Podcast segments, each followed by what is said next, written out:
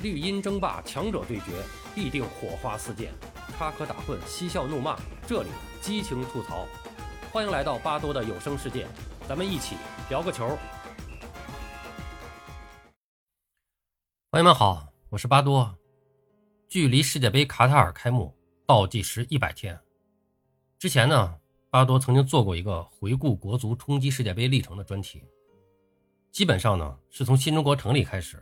回顾了历次冲击的一个基本情况，呃，今天呢，我们不妨把这个视角啊放得更高更远一些，从世界杯的角度来看中国，也不妨让我们向回追溯的更久远一些。一九三零年，第一届世界杯在南美的乌拉圭举办，首届世界杯没有预选赛，十三支参赛球队都是受邀参加，但是因为那个时候交通不方便。从欧洲坐船去到南美的乌拉圭需要半个多月，很多强队根本就不愿意去，不像今天这世界杯的名额是要抢破头的。那个时候拥有李惠堂的中国足球队是亚洲劲旅，参加十届远东运动会拿了九届冠军，如果能够受邀参赛，中国男足的世界杯参赛史将提前七十多年。但世界杯元年的中国又是个什么样的国家呢？那一年的五月，《时代》杂志的封面人物是山西军阀阎锡山。一九三零年七月十三号，当法国球员洛朗打进世界杯历史上第一个进球的时候，在中国，阎锡山和蒋介石的中原大战战火正酣，百万军队混战，无数生灵涂炭。张学良武装调停，东北军主力入关抢占华北地盘。一年以后，日本发动了九一八事变。也是在世界杯元年，另一股后来彻底改变中国的力量正在酝酿成长。这支队伍就是在世界杯元年前后正式改名的中国工农红军。同一年，毛泽东写下了那篇著名的文章《星星之火可以燎原》。随后两届世界杯，法西斯阴云笼罩。1934年，墨索里尼操作东道主意大利夺杯。1938年，意大利成功卫冕。决赛前，墨索里尼给球队打气，电报中用了意大利的成语“不胜不归”，后来呢被演绎为“不夺冠就枪毙”，堪称后世输球都送去挖煤的鼻祖版本。希特勒也没有放过足球，吞并奥地利后，他曾亲自下令组建德奥联队出战1938年世界杯，不过是铩羽而归。那时的德意法西斯正是嚣张之时，世界杯成了他们耀武扬威的舞台。若干年后，毛泽东拿他们做总结，留下了一句名言：“希特勒不是曾被看作很有力量吗？墨索里尼也是，日本帝国主义也如此。但历史证明，一切反动派都是纸老虎。”同一时期，中国足球走向世界，参加了1936年柏林奥运会，首轮0比2负于英国出局。这支中国男足中，除了李惠堂，还有一个人值得提一下。就是绰号“铜头”的左后卫谭江博，他人生经历丰富，远东运动会决赛两破日本大门，助中国夺冠。抗日战争爆发以后，球踢不了了，谭江博跑到滇缅公路运送抗日物资。后来他有了一个更出名的儿子，叫谭咏麟。一九三八年世界杯，亚洲唯一代表河属东印度队首轮被匈牙利六比零淘汰，该队的华人球员陈洪振与陈木星首发出战。这是世界杯历史上第一次出现华人球员的身影，而在此时，更多的华人实际上是在为生死存亡而战。一九三八年是世界杯年，也是抗战全面爆发的第二年。平津、上海、南京在前一年沦陷，武汉失守，国民政府退入大西南，就相当于一场足球赛，一开场就被对手压在禁区里打。但就在这一年的五月。两名中国空军飞行员徐焕生、童延博驾机冒死夜飞日本长崎、福冈等地，投下的虽然不是炸弹，而是传单，但这仍是日本人第一次在本土看到别国战机飞掠头顶，比美国人杜立德的东京轰炸早了四年。死守反击，苦撑待变，这就是弱小者的顽强。也是在这一年，在第三届世界杯开赛的同一个月，一篇著名的讲稿。开始在大江南北传送，中国不会亡，最后胜利一定属于中国。这篇讲稿叫做《论持久战。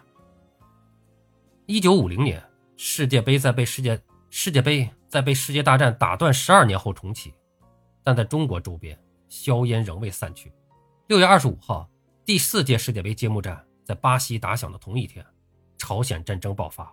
十月份，志愿军跨过鸭绿江，抗美援朝开始。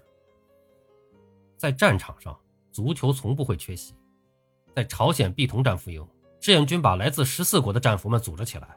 办了一届战俘营奥运会，篮球、短跑、拳击等项目被美国战俘们统治，长跑奖牌被战场上也很擅长跑路的韩国战俘包圆。至于足球赛的冠军，不出意外被英国战俘队斩获。战俘冠军们拿到奖品，比如中国造的丝质雨伞时，都非常开心。乔治·纽豪斯是英国战俘队的成员，同时担任了运动会的英语广播解说。后来他当选英国议员。终生对中国都十分友好。在回忆录中，纽豪斯写道：“我会永远记住中国人是如何善待我们的。”他还记得，中国人为那届战俘奥运会设计的吉祥物是一支和平鸽。硝烟散尽的1954年，第五届世界杯在瑞士揭幕。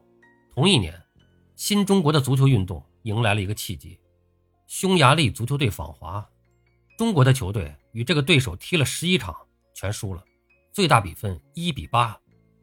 当时兼任体委主任的贺龙元帅急了，于是中国一批青年才俊被派到匈牙利留学，这是国足最早的留洋帮，里面是一个个后来响彻足坛的名字：苏永顺、陈成达、张洪根、年维四、曾雪林、吕元奎等等等等。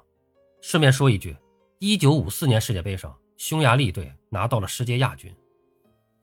一九五八年，当中国开始大跃进时，世界杯历史上的最强劲旅也开始了他们的跃进，这就是巴西队。一九五八年是桑巴军团第一次夺得世界杯，世人第一次见识了一个十八岁羞涩年轻人的厉害，他叫贝利。但中国人对这一切一无所知。在这一年，中央电视台刚刚成立，当时还叫北京台。播出的第一个节目是新闻口播，全北京也只有五十台电视机可以收看。一九六二年世界杯，缺少了贝利的巴西队领军人物换成了加林查，照样拿了冠军。在桑巴军团夺杯的同一个月，一位中国伟人在谈论包产到户时，第一次抛出了著名的猫论：不管白猫黑猫，抓住老鼠就是好猫。那么这句话呢，是后来公开的说法，实际当时邓公的原话是。不管黄猫黑猫，因为当时邓公是看到了一幅画，是看到人家画的一幅国画，那那张画上面呢画了两只猫，一只黄猫，一只黑猫，然后发出的感慨，说出了这么一句话。呃，当然了，这位伟人就是邓小平。邓公是一个非常懂球的铁杆球迷。邓小平第一次看世界杯已经是一九七四年了，看的是从国外引进的西德世界杯纪录片《世界在你脚下》。小平同志成了最早看到克鲁伊夫。与贝肯鲍尔双雄争霸的中国人，原国家体委的陈家亮回忆，这个片子放了三个多小时，小平同志一直没休息，看完是意犹未尽。一九七七年七月三十号，北京工人体育场第三次复出主持工作的邓小平，选择在一场足球赛中公开亮相。一年后的一九七八年阿根廷世界杯，中国国内第一次有了实况转播。那一年，央视在没有官方授权的情况下。借用国际卫星信号啊，这个打引号的啊，所谓借用。那么对决赛和三四名比赛进行了转播。宋世雄在香港的酒店房间里同步解说。那个时候的中国，平均每百个家庭的电视机拥有率为百分之十三。就这样，那一代中国人中的极小一部分，几十个人围住一台黑白电视机，第一次看到了外面的足球世界。在一九七八年高考的地理试卷中。有一道和世界杯相关的考题：北京夏至时，阿根廷首都布宜诺斯艾利斯是什么季节？没错，如今看来，初中水平的题目，在当时确实是高考题。那时的国人，大多数人都不知道南北半球季节相反，更没有人听说过这个绕口的城市的名字。正是在这个世界杯年，中国开始打开国门，迈出了走向世界的第一步，从足球望向世界。这个国家的人们眼里充满了探寻的目光。这一年，实践是检验真理的唯一标准，引发实事求是大讨论。这一年，邓小平访问日本，中日签署了友好条约。这一年，中美发表了建交公报。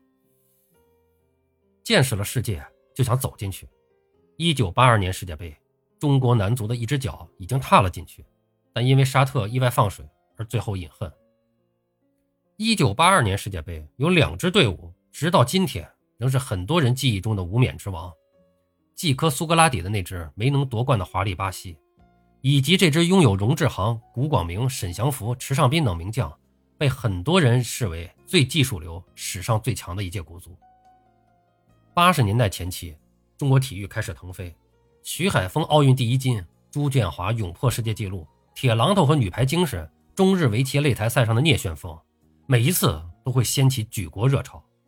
可是足球为什么就是不行呢？一九八五年世青赛，邓小平看了好几场转播，留下了另外一句名言：中国足球要搞上去，要从娃娃抓起。那届比赛，中国男足小组两胜一负，打进了世青赛的八强。其中二比零战胜英格兰，一个十九岁的中国新星远射破门，他的名字叫高洪波。对于几个月前刚刚经历了世预赛五幺九惨案的中国足球来说，新的征程开始了。一九八六年，《西游记》上映，唐僧师徒四人在荧屏上火爆中国。此时的中国人物质和文化生活已经开始脱贫，九年义务教育在这一年成为国策，希望工程也将为人所熟知。彩电进入大城市的普通家庭，很多中国人通过彩色画面看到了他们的第一位足球偶像马拉多纳。老马又强又有争议，让老实惯了的中国人眼前一亮。他与乔丹、泰森一道，成为那个年代中国体育迷心中的三位大神。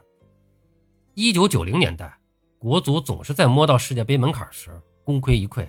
黑色三分钟、伊尔比德惨案、伊朗人的四根手指、希望、失望。造神灭神。德国大爷施拉普纳秃头上的一根白发，在春晚上所谓的拍出五万元，他的名言：“不知道往哪踢，你就往门里踢”，让国人是醍醐灌顶，真有哲理啊！等他失败以后，大家才回过味儿来，啊呸，废话。不过，最终带领中国足球扬眉吐气的是另外一个洋老头，米卢。二零零一年国庆节期间。人们走上街头欢庆国足首次冲进世界杯。第二年的春晚，国足成了众人追捧的对象。冯巩、郭冬临的小品说：“中国足球队那是亿万人牵挂，几代人前赴后继，青丝变白发。进入世界杯，我看谁都不可怕，甭管巴西、土耳其还有哥斯达黎加，咱们都不服他，场场踢他们三比零。大伙说好吗？”现在回过头来看，那是中国足球令人怀念的巅峰时代。而对于中国，一个同样值得庆祝的新时代也将来临。国足冲进世界杯后的两个月，中国于二零零一年十二月正式加入世贸组织，对外开放全面提速。二零零一年，中国经济占世界经济比重为百分之四，到二零二零年升至百分之十七点四。二十年来，中国 GDP 增长了八倍，成为全球第二大经济体。二零零一年时。北京街头的小轿车品牌离不开老三样：桑塔纳、捷达和富康。入市二十多年后，外资与国产品牌齐飞，电影市场开放，引进大片与国产片争相辉映，全球化商品大流通，人们的消费选择极大丰富。二零零一年是中国足球回不去的巅峰，国足开始走上下坡路，但对中国人来说，它却是充满希望的新开始，普通人的生活迈上了新的台阶。二零零二年，国足参加世界杯，三场比赛输了九个。小品里说的场场三比零，现实却是场均零比三。有人说，毕竟头回踢世界杯，没经验，下回就好了。可没想到，二十多年了，这个下回到现在也没个影子。那个时期，让很多中国年轻人快乐的源泉，是一个两米二六的小巨人，在食堂看姚明和 NBA 火箭队的转播。是全国高校一景，直到二零一零年，小巨人受伤打了职业生涯最后一战。时光如电，在二零一零年世界杯前后，一个新词儿开始深刻改变中国人的生活：移动互联网。微博在前一年创立，人们第一次多了一种直接渠道，能和足坛专业人士交流看球心得。世界杯一年后，从月球仰望地球的小人画面开始在国人手机上闪现，微信诞生了。到了上一届2018年世界杯，国足一如既往的缺席，但中国已经用另一种方式全面登陆。世界杯十七个赞助商里，中国占五家，从吉祥物扎比瓦卡周边商品到世界杯场馆空调、LED 显示屏等，全部是 Made in China。官方用球中植入了产自中国的 NFC 芯片。中国球迷买走了四万张世界杯球票，比参赛的英格兰、西班牙都多。当时流传一句笑话。在俄罗斯世界杯上，除了中国男足没来，其他的中国人都来了。九十余年的世界杯历史向前滚动不息，不光是那个小小的足球，世界杯与中国两条看似不相交的平行线，却勾画出了近一个世纪的东方巨变。